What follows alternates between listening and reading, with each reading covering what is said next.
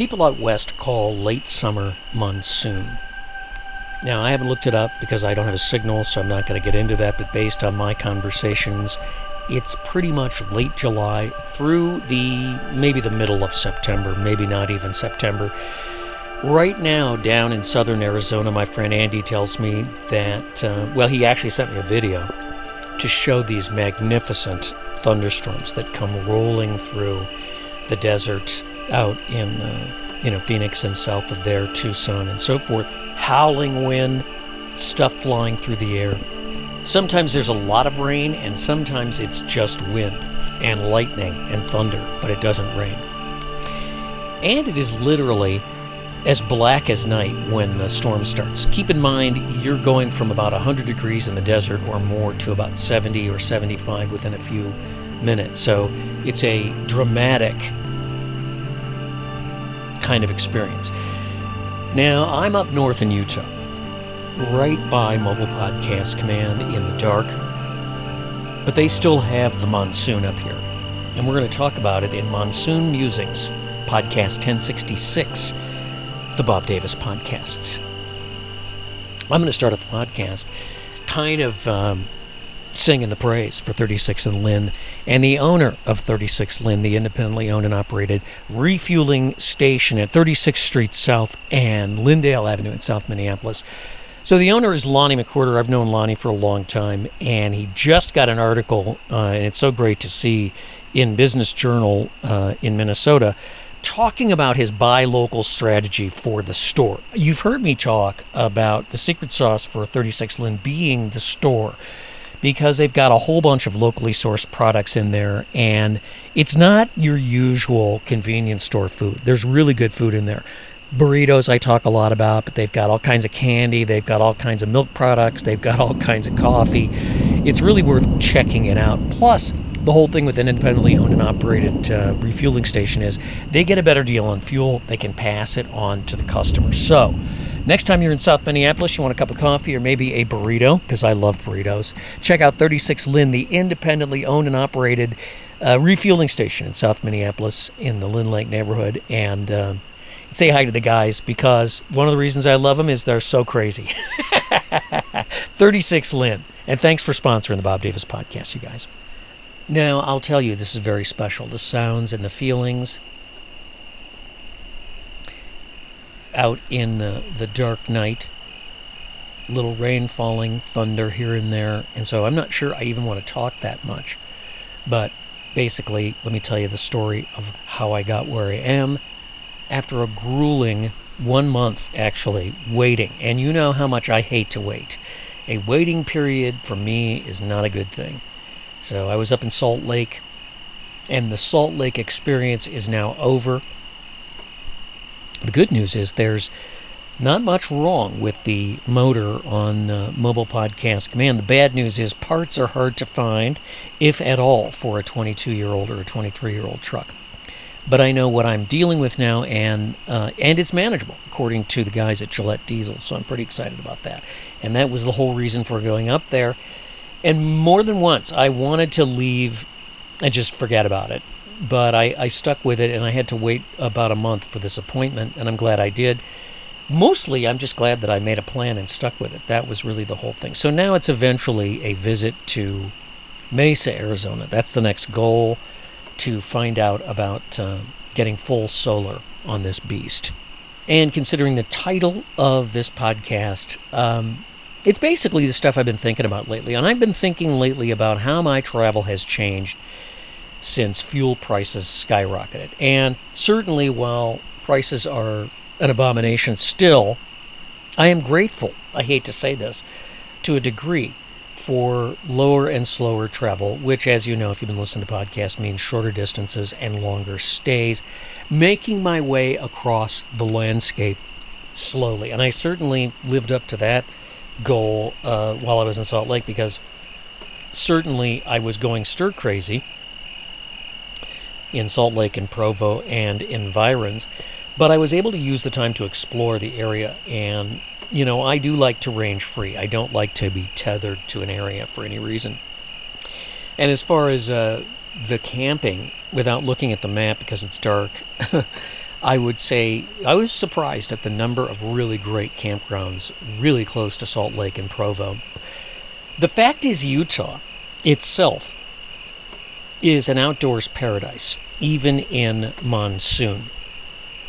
I got to do the salt flats, and that was great. That's when we started to uh, run into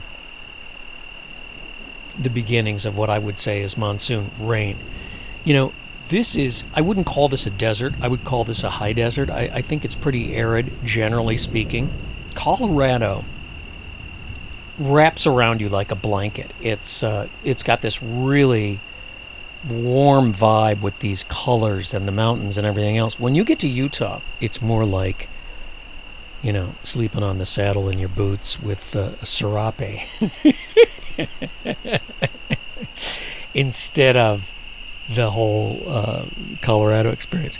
It's uh, it's very interesting. So as you work your way south, you start to get into this monsoon, and the mountains have a lot to do with it. But but Utah is still very very wild. I found out that a lot of the um, the the very bottom or the very top, I can't remember which of the Escalante, the grand staircase, which requires a whole podcast to explain. Just look it up if you want. That area wasn't even mapped until uh, 1871 and 72. So I think it's John Wesley Powell is the guy that uh, that basically arranged for that entire region to be surveyed. So they didn't even know what was out here. So I mean, when when you think about that in terms of history, it's only been about 140 years since this area was even mapped. So it's very wild. And it's a different climate than Colorado. It's much more of a desert climate, especially the further south you go. You notice that. So I've been up in the mountains uh, south of Salt Lake, and we'll talk about that in the second half of this podcast. Well, I'm going to say it again. Uh, I, I don't like to repeat myself in these podcasts, but I am going to say that, you know, I was doing some tax work recently, and part of the process with these quarterly things and, and yearly taxes is you, you can really get an idea of where the money goes, where the money comes from, and how important certain clients and certain people are to the Bob Davis podcast. One of the things that has really, really, really helped uh, in 2021 and parts and now as well in, in 2022 are the donations to the bob davis podcast from just listeners and people that want to support. Now clients support the bob davis podcast in a much more formal way and for more money. But uh, people who want to contribute to the bob davis podcast all you have to do is go to the uh, podcast page look for the picture at the bobdavispodcast.com of mobile podcast man scroll down you're going to see a donate button. Click on it that takes you to paypal you can set up as Todd Myers has done and Mindy Collins and many, many others. Set up sort of a monthly donation if you want $10, $5, $25, or you can just give me whatever you want. And it goes right in the tank, or it goes to pay for oil, or it goes to pay for something that uh, keeps this vehicle on the road. Tires, for example. Didn't wholly pay for the tires, but it helped. So, again, thank you guys so much for your contributions and listening. And if you also want to help without spending any money, you can subscribe to the Bob Davis Podcast at iTunes, listen to it on Spotify or Google Podcasts. There's other platforms, those are the best ones. And thanks for listening and supporting the Bob Davis Podcasts you know, in an odd sort of way, it was almost like a reprise of the driving away from my house in uh, Minnesota and going out on the road permanently for good on October 31st, 2020. So in Salt Lake, it got to the point, and I'll give you some detail. There was a lot of camping in Walmart parking lots. There was a lot of camping at the truck stop. I did the TA and I did the Loves and I did the Flying J. And when you're down out of the mountains in the summer in Utah, it's hot. It's weird because I know it's hot in Phoenix, I know it's hot in the desert, but it's a different kind of hot. I think it might be because there's just a little bit more humidity. So you can imagine how frustrating. And I, I, I punctuated that period with uh, camping in campgrounds, but I didn't want to drive around a lot to get to these campgrounds. I was trying to conserve fuel and just kind of stay clear of uh, but I mean, there were times when I, I think it's because I was just frustrated that I ended up in a Walmart parking lot, or I, I figured, oh, I'll just stay at the Walmart, or I'll just stay at the truck stop. Well, you don't sleep well. You, you it's a, it's not a, a, a. I like the truck stops, and I like the Walmart parking lots when they let you stay. But if you listen to the last podcast, you know that the situation with parking lots, Walmart truck stops, and so forth, going forward with this inflation is there's more desperate people in the parking lots. The last day that I was in Salt Lake and getting ready to leave, I went down to a Love's, which was near Gillette Diesel. Now, if you're from Salt Lake, you know what I'm talking about. So, so once I, I got them, you know, paid my bill and got the truck and got out of there, I just thought, well, I'll just go to this Love's and I'll just stay there tonight. And then, because it was like noon. And I was really pretty yeah, I'm not going to say depressed. I just didn't really, I, I hadn't thought about what I was going to do or where I was going to go enough. And so I thought, you know, rather than run off in a completely crazy direction, let me stop, take a look at some maps, figure out where I'm going to stay, figure out where I'm going, and we'll go from there. And I pulled into a, a Love's on that side of town. It's pretty rough a little bit more. Salt Lake is generally a very clean, nice town. Salt Lake in general is very new. And the one thing that I would complain about Salt Lake is it, it's one shopping center after another, and it's it, they're creating a huge problem for themselves, in, in my view, because everything is Olive Garden. And then I realize you have to go over to the wealthy section of town. Then you start to see the boutique sort of shops and things like that. But over on the southwest side where I was, I went to this Love's, and it was very dirty uh, for being a fairly new travel stop. It was pretty messed up, and there was a uh, an an E350 box truck parked in the lot, and in in the lots at Love's in general, they don't allow you to park uh, for overnight camping. If you go in the back, you can, and usually there's a section for RVs and stuff where you you can park overnight. Same with the TAs and the Flying J's and so forth. But at this one, there were very clear signs saying no overnight camping. I had pulled in and I was um, going to get a shower and get a cup of coffee and some other stuff and just sort of reconnoiter, reset, figure out where I was going, and uh, and that was the plan. I noticed a tow truck, a big, heavy um, recovery tow truck semi sitting over there. I was just getting everything together and I had the doors open because it was hot. And they came over, hey, what's your podcast about? And I told them, and really nice guys. And, and after a fairly long conversation about all kinds of stuff, the guy that I was talking to says, and I'm sorry I forgot your name, dude. I really apologize for that. He goes, You know why we're here, don't you? And I was like, You're not going to tell me. And he goes, No, no, no, no, no, not you the guy next to you has been here for like three days and they won't he won't leave so they couldn't get the heavy lift in so they went and they had the president of the company who turned out to be uh, like a 25 year old woman who shows up with the ripped jeans and the the uh, wife beater uh, shirt and a baseball cap in the brand new F550 towing truck and and she backs up and they start getting ready to tow. I said, I think the guy's in there. And uh, yeah, he turned out to be in there. So I noticed that they were talking to him. And I went in the Loves and I, I saw the security guard there and I was like, yeah, no, no camping overnight. And he goes, I went out there three times this morning and banged on that guy's truck and he never even came. And, you know, it gets a little irritating. And to their credit, they didn't tow him. He ended up leaving. But it's interesting because, again, this is just another situation where I haven't seen anything like that in most of the near two years that I've been on the road permanently and the many months uh, that I was on the road before in 2014, 2015, 2016, you know, 2018. You know, I, I, I've not seen that kind of what I would call essentially a confrontation, even though it was a soft sort of, hey, man, you got to go or we're going to have to tell you. And we've hooked you up. So if you don't go, if you don't agree to go, then you're going to go one way or the other. And for a guy like that, this was a really rundown box truck, Ford 350. For a guy like that, you know, getting his truck towed, that means he's going to lose the truck. That's it, because you know he didn't have the resources to get it out of hock. Another example, again, and down that area, there was a whole, uh, there was a like a little road by the Loves, as there usually is. Sometimes trucks park down there.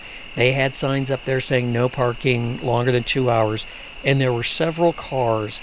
And here's the thing about car campers uh, or people who are living in their cars, which I find fascinating. When I get to a Love's or a Flying J or someplace, I start cleaning. I empty this thing out. I get all the garbage out. I sweep it out. If I can find a vacuum, I vacuum it out. I rearrange stuff. I get rid of stuff I don't want and throw it away. These people were sitting there with their doors open and garbage all over the inside of the car and garbage along the gutter where the car was parked.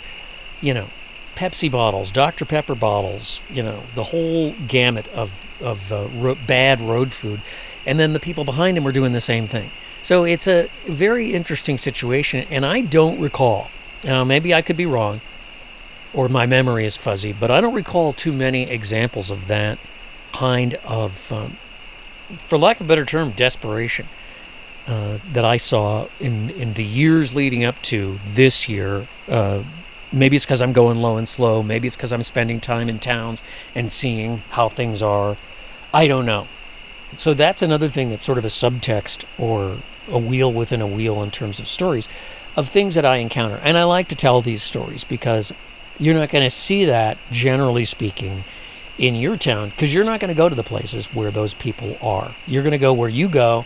You're not going to run into places like that in most places because you you uh, you know I wouldn't because I wouldn't want to see it. it I, the only reason I run into it is I I'm going to the truck stop or I'm going to the Walmart parking lot.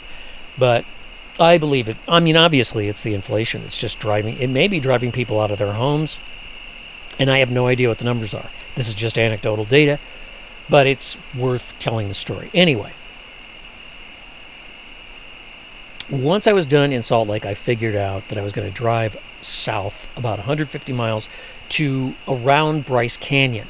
I've been to Bryce Canyon before, I forgot about it, and I was going to go. And when I was leaving, I got confused and went went right by Bryce Canyon. And then later, after I was being all, I was all angry and pissy because I couldn't. I thought, what the heck, man? I can't even navigate. Looked down in my door uh, pouch, and there was a Bryce Canyon map from the last time I was there. I don't think there's camping in Bryce Canyon. So I visited a friend uh, who is at, let me see if I can remember it. It's the Kings Creek Campground. There's dispersed camping all the way up, beautiful, um, I sound like Trump when I say a beautiful gravel roads, but good roads getting up in there. It's about 8,000 feet up, and it's a really nice campground. And the only thing I figured out is that because there's no camping at Bryce, the National Forest campgrounds around Bryce, and there aren't too many of them, are really well appointed. And so my friend Alicia is a camp host up there, and I spent three, four days up at this um, King's Crossing campground. And it was great. We had fires, beautiful colors, and clouds. It is the monsoon, after all, remember. And what does that mean? Beautiful colors up there. Uh, you know, light brown roads, sort of a, a very muted uh, green. There's no real bright greens. Pine trees, beautiful big dun colored and black rocks and things like that. So it's a it's a really beautiful. And also, uh, Red Rock Campground is on the way up there. So the Red Rocks are also part of the palette there in this area where I was camping up at uh, King's Crossing. I didn't realize how great it is to see another nomad friend to talk about RVs, toilets, and have great dinners and dream. so this was great. And she's a camp host, so getting to see what they actually do and what they have to do is really, really interesting. But when it rains at 8,000 feet, it's cold. Remember, it's a monsoon, and it rained. It was raining on the way up there for me when I went up, and I thought, well, I hope there's no washes because it's a lot of rain. In the dark, of night, I can see this giant puddle that has covered my campground, uh, the sandy area with the picnic table and some other stuff. The only thing that's not uh, completely flooded at this point is the asphalt that I'm parked on, thank God. Now, here it's temperate, so it's about 75, 80, 75, 70, 65, whatever. Where I am tonight, when it rains this hard up at 8,000 feet, you're in the truck with the heat on. I mean, that's how cold it was. And in terms of the way it rains here, I left my windows down at a Walmart on the way up. So instead of at King's Crossing, it was probably 30 miles from there. And I went into the Walmart, and I'm in the Walmart, and I hear this roaring sound. And I I looked around, people were looking around, and I was I was like, "Is that rain? Is that rain?" That's what everyone was saying. And I was like, "Damn it!" Because I left my windows down, so I knew that uh, I knew that there was going to be some issues. So I had some some drying off of things in the front cab area that I had to do almost immediately. So the rain is pretty significant, and just so you understand how different the climate is up there than down here where I am, and I'll tell you all about that in a second.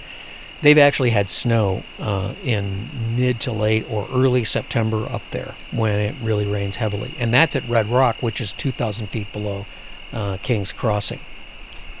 I'm in the Escalante or Grand Staircase National Monument, and it's still summer down here. Almost don't want to talk so that you can enjoy this midnight loam. The full moon shining on lustrous white thunderheads, which are still producing uh, lightning. So there's a stroke of bright blue lightning here and there, and then thunder, the hum of the insects, the rustle of wildlife utterly silent save for the spring, which is what you hear behind you. That's not rain, that's the spring, which is really uh, running very high and fast right now. I am surrounded by dun and red rocks and a road way up there at about uh, 11 o'clock high from my perspective. Once in a while, you'll hear a car every now and then, but you, you know you you see their lights playing on the rocks up there before you hear them. A lot of times, and this happened up at uh, King's Crossing too, the uh, the temperature change will produce a fog, and so sometimes there's a sort of wispy fog, or the clouds will roll in, and you'll get this amazing sort of fogginess, and I just love that. But that road up there is uh, an eight percent downgrade, and the speed limit's 25. So really, sometimes you hear the jake brakes on trucks, or you hear a car, but for the most part, you don't hear them because they're going pretty pretty slow. Monsoon Musings. So, some nomads that I know dream of a piece of property high up in the Rockies, or on the beach, or a place in the desert, somewhere to come off the road for good or for a good part of the day. Grand views, quiet life, and we talk a lot about where it would be and how you would build it and what you'd need septic, propane, water tanks, what kind of water tanks, what kind of solar that you would have to get for an off grid structure of some kind. But my heart really isn't in that conversation because for me, it's being able to move. It's being grateful for being able to move. For example, I'm going to make a big 100 or 200 mile circle here through and around the Henry Mountains to go to the hot springs along the Trail of the Ancients and I will camp around there, uh, and that's kind of neat as well. It's seeing and experiencing new places and things. It's the people you meet, it's the friends you make along the way. So you meet a lot of people, you don't always make a lot of friends. The thing about it is, this is my cabin in the woods, mobile podcast command, moving from place to place, looking for America, and finding it in a way I never would have if fuel was still $2 a gallon because I've slowed down enough to see it. Monsoon musings. So when I dream, I don't dream of a cabin in the woods. I dream of where I'm going to go next and how far I'm going to go. And I dream of these perfectly wonderful, perfect summer nights in a different place every few days. And sometimes they're breathtakingly beautiful. So it's a lot to be grateful for. Monsoon Musings. So now this sets up the next sort of leg of this trip, which is to check out the hot springs there along the avenue or whatever they call it of the ancients. And then the, decision point there is do I go over to Colorado to the Great Sand Dune National Park, which everyone raves about, or do I kind of make my way back down to Page or Flagstaff or someplace like that and go on down to Mesa and either get the solar power or get an appointment to to get it put in when I get down to Quartzsite. I don't know. I do love the monsoon season down here because it uh, the days are beautiful. They are the sky is blue, the clouds are white, it's warm, the sun is intense, and then you know five or six o'clock the clouds start rolling in and they really let go.